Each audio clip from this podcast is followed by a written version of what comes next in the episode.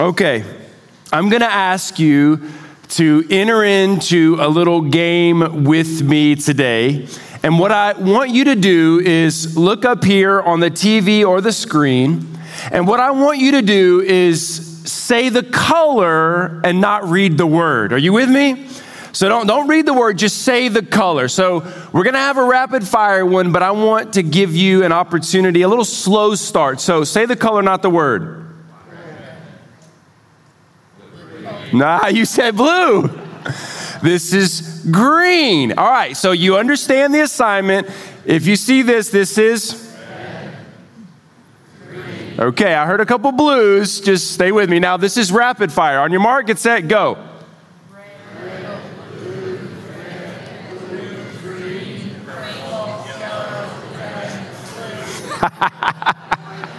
Sounds like y'all are speaking in tongues out there. this is called the Stroop effect. It's a psychological exercise designed to separate the right brain from the left brain and then cause them to come back together and explode. Some of you felt that in the beginning. It's, it's hard to do because what you see and what you're supposed to say doesn't line up with what you perceive. And there's this complex, kind of frustrating experience that happens in the moment. And so often life feels exactly like the Stroop effect. What I see and what I feel don't line up. What I believe God has said doesn't match how I feel in the moment. And the enemy is really good at counterfeiting what God has created. And quite often, the enemy will take what God has said and twist it so that what you feel doesn't line up with what you see. See, God will say, I never will leave you or forsake you. And the enemy will slip in and whisper to you, then, why are you alone? Why are you hurting? God declares you're more than a conqueror. But the enemy whispers to you, then, then why can't you pay your bills? Or why did that person abandon you? God says your failure's never final. And the enemy whispers into your ear, yeah, but he probably doesn't know about that secret sin that you can't break. There's often competing voices in our lives, and sometimes what we feel isn't what we see, and what we see isn't what we feel. And God, you declared this, but I don't understand this. Dr. Charles Cooley, the Dean of American Sociology, said something very important you should take note of. Dr. Charles Cooley said that your self worth and your self image your self worth and your self image is determined in large measure, almost exclusively, by the person who has the loudest voice in your life. Your self worth and your self image is determined almost exclusively by the person that has the loudest voice in your life. Every one of you, whether you're in this room, hanging out with us online, podcasting this later, you have a voice speaking to you and over you. You have a voice in your life that's shaping your self worth and your identity. You have a voice that's shaping you. The question is is it God's voice? And see, over the next four weeks, we're starting a new series called Game Changer. And what we're going to do is we're going to take a deep dive into Philippians chapter 4. We're going to spend four weeks in one of the most popular chapters in the Bible. Some of the most quoted verses in all of Scripture come out of Philippians chapter 4. There are more verses on more coffee cups found in Philippians chapter 4 than I think any other chapter in the Bible. But my prayer for you is that at the end of these weeks, every week, that those verses aren't just like cemented on a coffee mug, but they're like anchored in your heart. And Philippians 4 is a book that Paul wrote to the church he planted in Philippi, one of his favorite churches, a generous church, a life giving church, a partner in ministry. And Philippians 4, this specific chapter is an incredible picture, listen, of what a maturing believer in Christ looks like. And Paul is going to deal with very, very practical daily issues that you and I struggle with. Like, how do you rejoice, which means celebrate? Like, how do you rejoice in any and all circumstance, no matter what you face?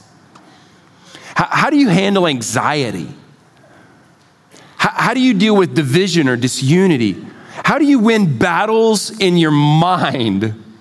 How do you maintain the faith when life around you feels like it's falling apart? And so, Paul's going to talk about this. There's words for you from the throne room of God through Paul's pen. So, over the next couple of weeks, be here every week. We're going to unpack this chapter. We're going to wring it out and we're going to soak it in so that in the future, when anxiety pops up, fear creeps in, doubt slips in, man, what's on my lips, what's in my heart is that, man, God is for me. And my God is stronger. And I have promises from the Savior who defeated death for me. And we're just going to spend time like looking at them. So bring a Bible, bring something to write on, bring something to write with, make notes. We are going to take God's word incredibly seriously, and it's going to change our lives. Amen? So, Lord, today, your word is life, and your word is truth, and your word brings hope. And today, we're going to talk about joy and anxiety. And you're going to tell us that we have to rejoice in all things always. And so, God, that feels hard, but you have promises that we need to live in. And so, help us today be anchored by your word and your truth. In Jesus' name. Everybody said, so, we're going to deal today primarily with joy and anxiety. And Paul's going to jump into that in verse 4. But before he gets to that, he's going to deal with the issue of unity. And unity, quite often, is a cause, or a lack of unity, excuse me, is quite often a cause of anxiety. So before we get to that, Paul is going to speak to a very important matter in the church, and that's the issue of unity. And he begins in verse 1, and he says, So then, because in chapter 3, he just said, Hey, you're citizens of heaven. Your world is not here. You are citizens of heaven. And so you need to lift your eyes and lift your focus. And so he says, Therefore, so then, my dearly beloved and longed for brothers and sisters. Did you, do you see why I said this is one of his favorite churches? Look at the way he describes them. My joy and my crown. In this manner, stand firm in the Lord, dear friends. And this is what he's going to ask him to do. I urge you, Euodia, that's a, a lady, and I urge you, Syntyche, that's a, another woman, to do what? Agree in the Lord. There's disunity in the church in Philippi. We don't know exactly what, but Epaphroditus brought a gift to Paul while Paul's in prison. And while he's there, he's telling him about the church. And apparently, this issue that's going on between these two ladies comes up, and Paul wants to deal with it. So he says to them, Yes, I also ask you, true partners, help these women who have contended for the gospel at my side. So they're believers, they're faithful women who are somehow, for some reason, butting heads and causing disunity in the church along with Clement and the rest of my coworkers whose names are in the book of life. So he's saying to them, you need to get along and have unity. So Paul, before he gets to joy and anxiety, deals with the importance of unity. And one of the reasons why Paul deals with it is because it's essential that we, as the people of God, have unity. This is an unmistakable reality in scriptures. Unity is a central theme in the Bible for believers. If you read through the book of Acts, you won't see God moving in power until unity is present in the church. When unity shows up in the church, God's power always follows it. One of the things Jesus prayed for was that his people would be united. Paul is going to command unity in the New Testament. It's, it's so important to the Apostle Paul that when he hears about the division between these two ladies, he takes a moment to pin a part of the Bible to address it. And one of the reasons why unity is so important for us as a church is because it allows us to stay focused on Jesus and people. We want to be in love with Jesus, growing in Jesus, introducing new people to Jesus, and helping them grow in Jesus. That's our focus and attention. But when there's division, well, all that does is divert my attention away from Jesus and people away from serving others, away from loving others. then all of a sudden, I've got resources and energy and manpower all directed towards trying to solve this unity. More than that, Jesus said, Hey, do you know how people will actually know you're my followers? It won't be that you go to church. It won't be that you carry a Bible. It won't be that you have a bumper sticker that says something about Jesus. It won't be any of that. Do you know how people are going to know that we're his followers? He said, by the love that you have for one another, the way you treat people. It's not what you say, it's what you do. And so Paul is like, you've got to be unified. And unity is incredibly important, and unity is a choice that we all make. It's an intentional decision here at this church because it's an intentional decision God says believers are supposed to have. So, wait, what do we need to be united around? And is unity just buy a bunch of tandem bikes and we ride down the street? Is unity us singing kumbaya around a campfire? Not at all. Listen, our staff team here have robust dialogue all the time because we don't always agree. We have conversation. Hey, I think we should go right. I think we should go left. We're constantly kind of debating and dealing with issues of methodology, how we're going to apply things. But we're always united around two things. Number one is our theology, that's our understanding of God. Like as partners here, as staff here, our theology is what we believe as a church and we believe there's open handed issues, you know what? I'm not exactly sure the Bible's crystal clear about that. When exactly Jesus is coming back and some of the other issues, and we can agree to disagree as long as we do it kindly. But there are closed handed issues. And, and if you disagree on the closed handed issues, you are not in the faith.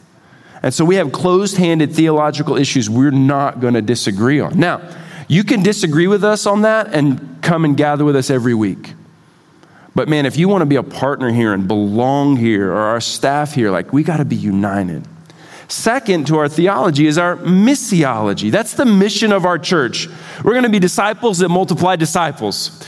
We are going to constantly be trying to tell others about Jesus and multiplying others into the kingdom of God. That's what we're going to do. That's our mission. It will never change. Our methods, we adopt all the time, they change. One of our leadership values here is called mission over methods. And we want you to marry the mission and date the methods because the methods might change. I had a person come in when we were planting the church and said, Hey, I will join your, cho- join your church if you'll start a handbell choir in the foyer. If you don't, we won't. I said, Bye. In a kind way, but I said, Listen, I don't know that that's part of who we are, and I, I'm not opposed to handbells, and I think they're amazing, but we're probably not going to do that. And if you're so tied to one method, and that's the only reason you want to be here, then you don't love our mission. I want you here because you love the mission, not a particular method. And methods are going to change. And when we change a method, it might frustrate you a little bit, and I get that. But I want you to marry the mission and date the method because methods are going to change. You with me? So Paul talks about unity.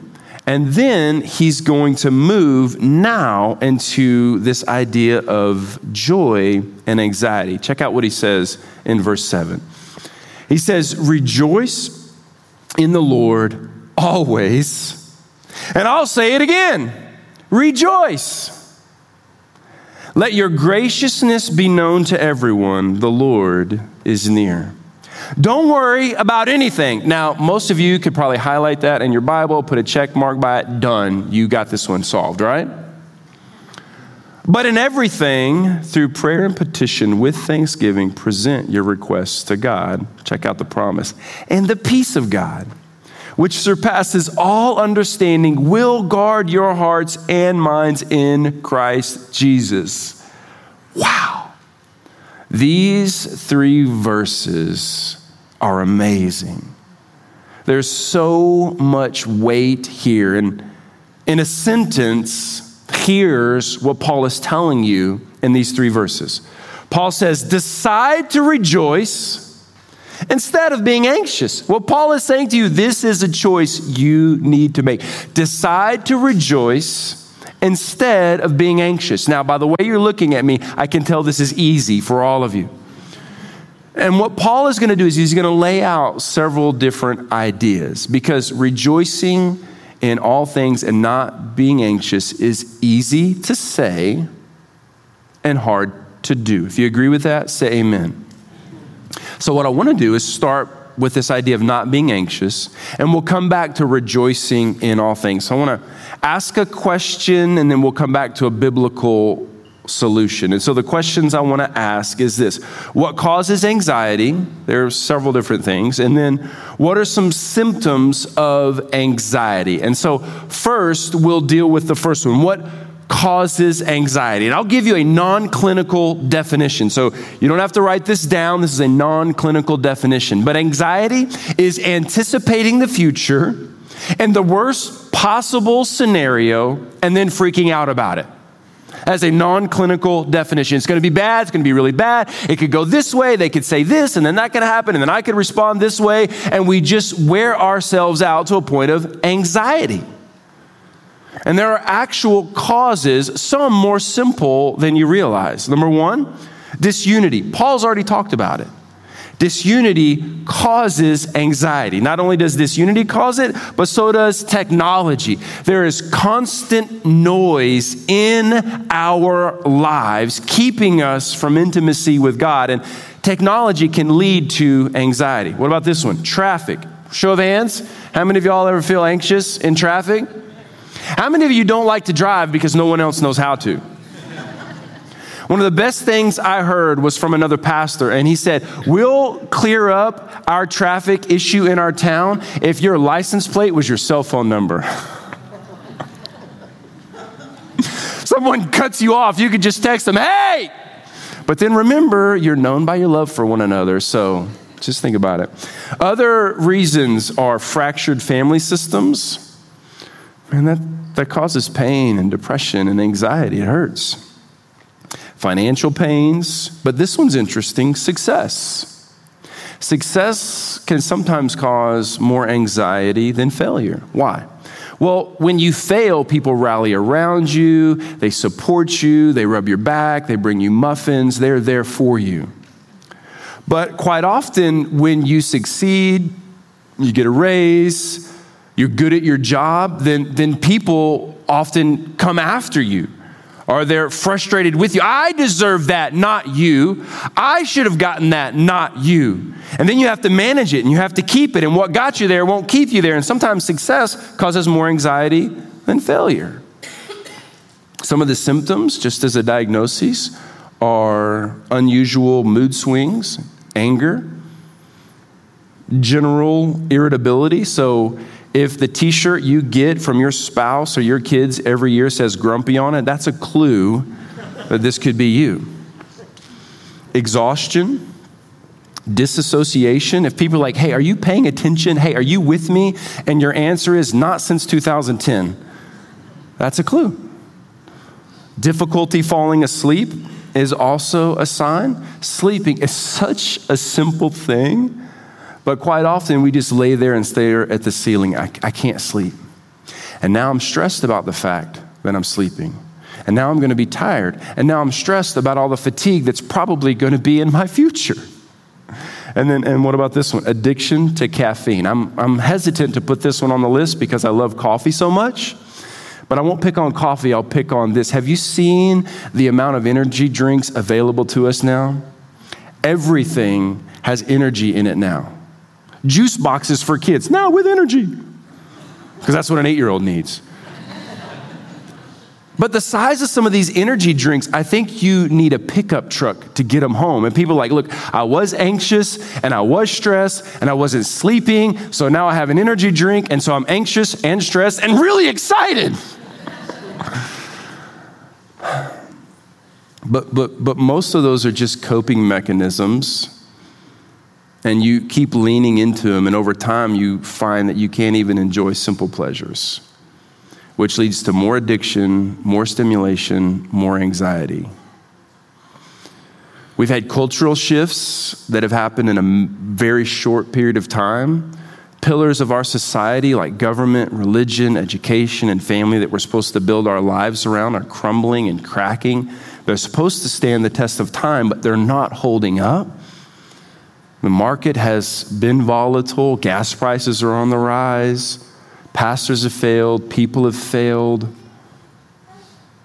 We've been abandoned. And how many of you, you don't have to raise your hand, but in this season, you feel or have felt in the last 12 to 24 months more stress than at any point in your life? Anxiety and stress and depression is up 300% right now.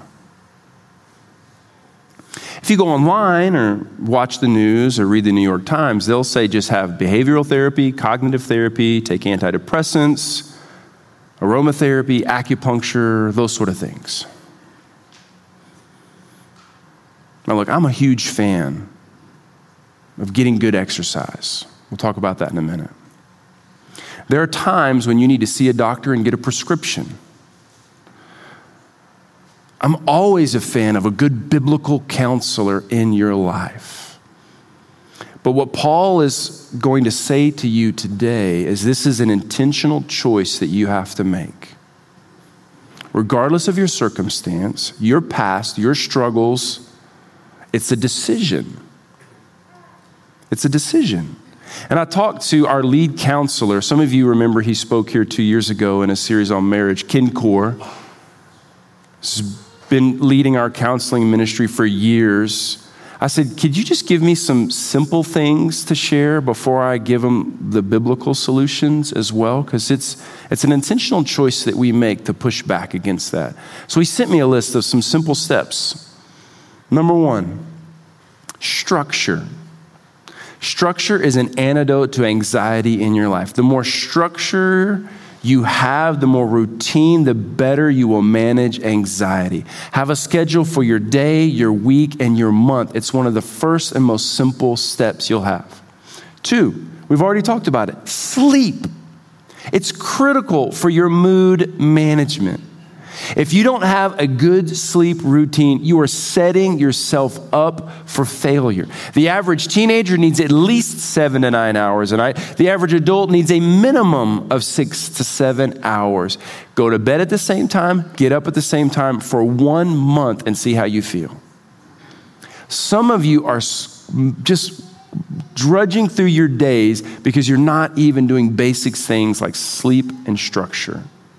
Couple of other things he suggested keep a daily journal.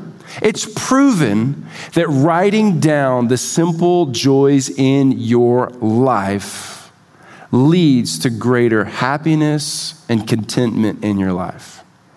A support system. We don't talk about our groups here because we're trying to pad or build our numbers, but we believe that you need to develop relationships in your life that you can count on and confide in. If you're not in a group, I strongly encourage you get in a group.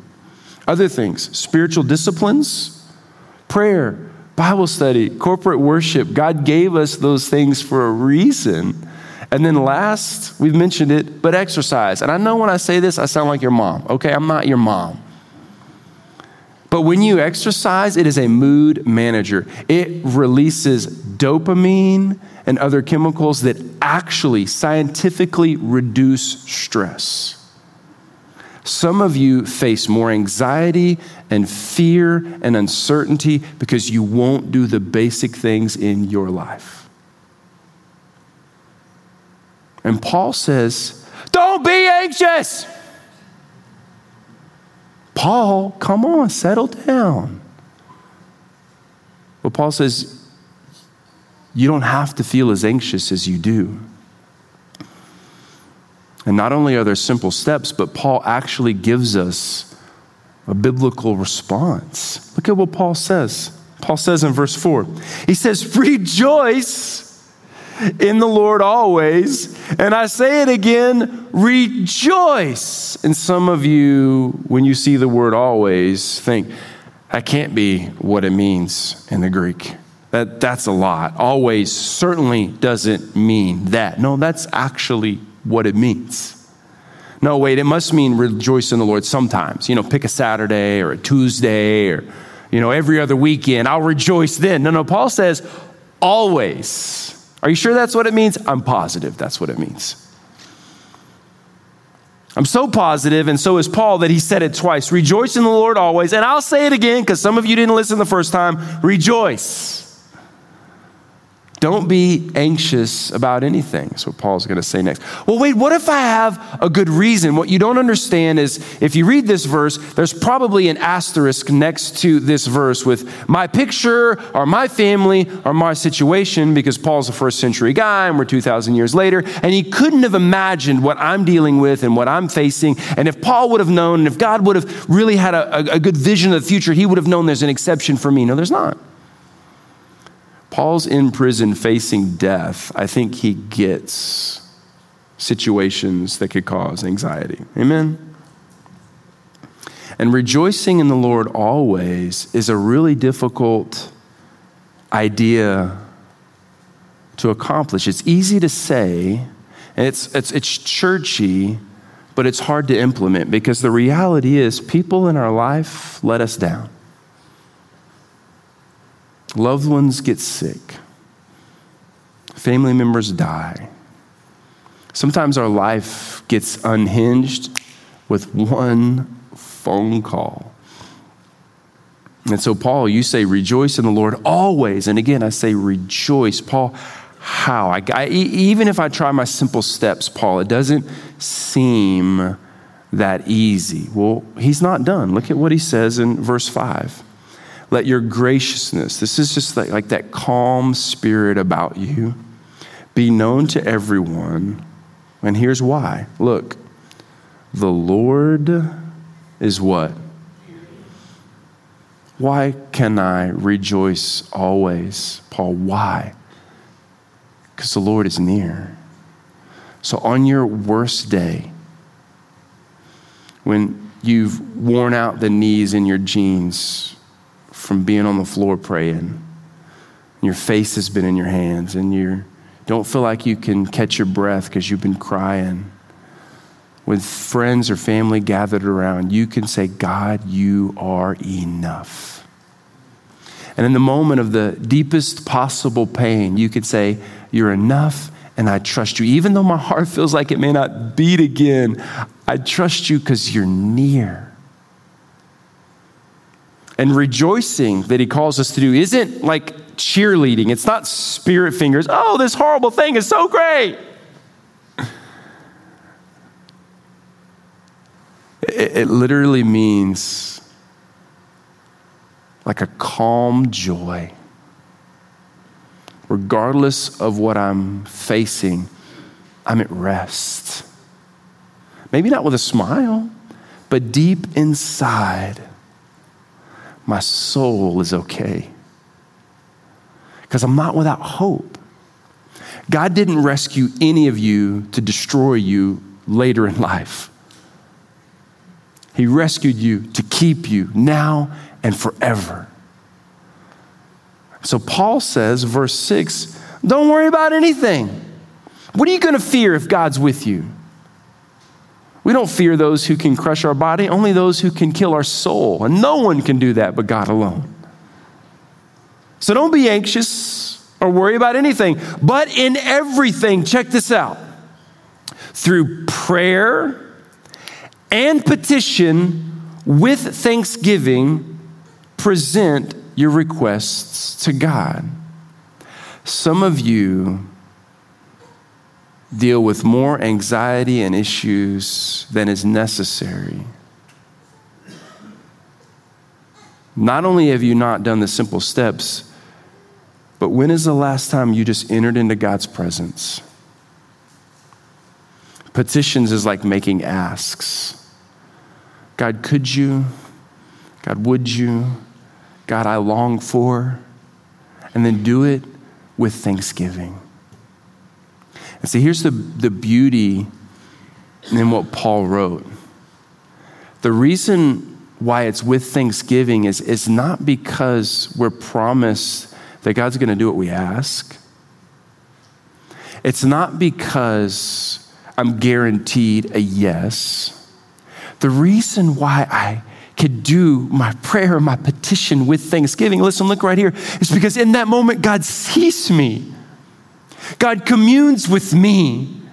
I'm invited into His presence, into His intimacy, into that moment. He sees and He knows. And one way or another, He's going to answer my prayer with a yes, a no, or a later. But in that moment, I convene with my Creator and I pray and I make a petition God, would you do this? And I could do it with thanksgiving because I know He's seen me. And I know He's seen my life. And He holds it.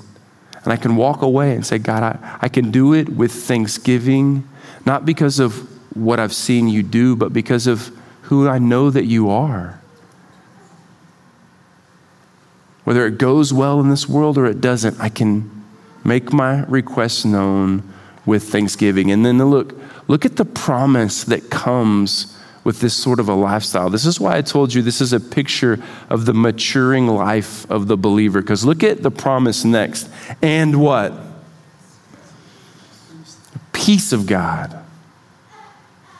The peace of God, which surpasses all understanding will guard your hearts and your minds in Christ Jesus. There's not a person in this room that doesn't long for more of the peace of God.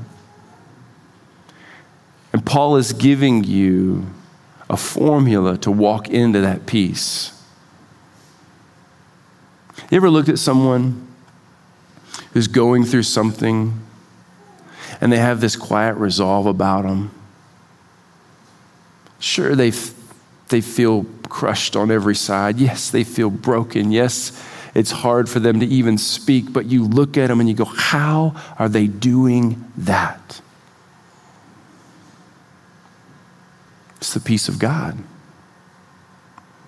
And then have you ever thought to yourself, I couldn't do what they do in this, I could never be that strong? You ever thought that? See, here, here's one of the reasons why. Because peace often doesn't arrive until the moment you need it. Some of you are freaking out about tomorrow. Can I give you a promise? God doesn't give you grace for tomorrow. Some of you are freaking about freaking out about what if. God doesn't give you grace for your imagination. God gives you grace for the moment. I don't know what's going to happen. I don't know. When you step in, peace of God. Peace of God. And it's a promise for you.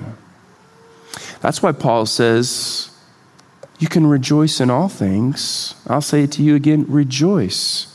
Because no matter what comes my way, I get an opportunity to convene with my Creator I get an opportunity to make petitions and I can be thankful because regardless of what happens in the future, I'm confident that when I step into that moment, best day, worst day, God's near. And there's a peace of God. Now, listen. I'm a pastor and I'm paid to do what I do. But that doesn't mean I don't have the same struggles that you have. This is a very churchy sermon that you're hearing today.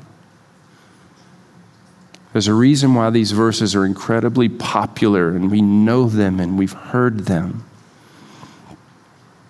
The challenge for you this week is to take something that you've maybe heard a hundred times and actually start implementing some of it. There are simple steps. What, what is it that's keeping you from having more peace and battling more anxiety? What's, what's one, one prayer that you need to make today? There's a petition that you need to ask of God. There's a little legitimate concern. There's something that weighs on you, something that burdens you. There's, there's something you long would be different. Like, what, what is it that you could today say, God, you know this about me and my life or my kids or my family or my job? What is it? Health?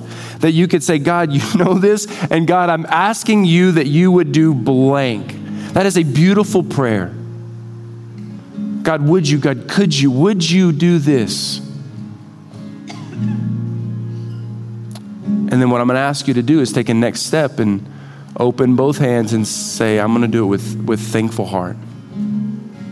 Because you've seen me. Because you know me. And you love me and you care for me. So I'm going to trust you because you're near. And I'm going to trust you that no matter what happens in that moment, I'm promised your peace. 2 Corinthians 1:20 listen this is beautiful. It says every one of God's promises every one is yes in Jesus. Every one of his promises. Therefore through Jesus we have an amen to give to the glory of God. Isn't that good? Because it's already done, it's already finished. Jesus has already declared and accomplished victory. And some of us, there's joy waiting on us if we would just give the amen that God wants us to give. And you got an amen to give. So we don't have to know everything and we don't have to have it all figured out.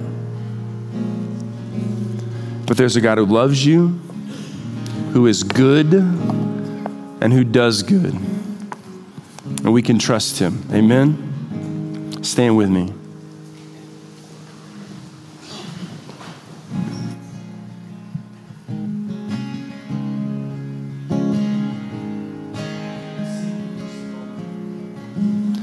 We're going to sing just a verse about the faithfulness of God. And, and I'm going to encourage those of you who have an issue in your life that you feel stressed or burdened about, that this is a chance for you to just put in a prayer through a song of faith to the Lord. Let's, let's sing this chorus.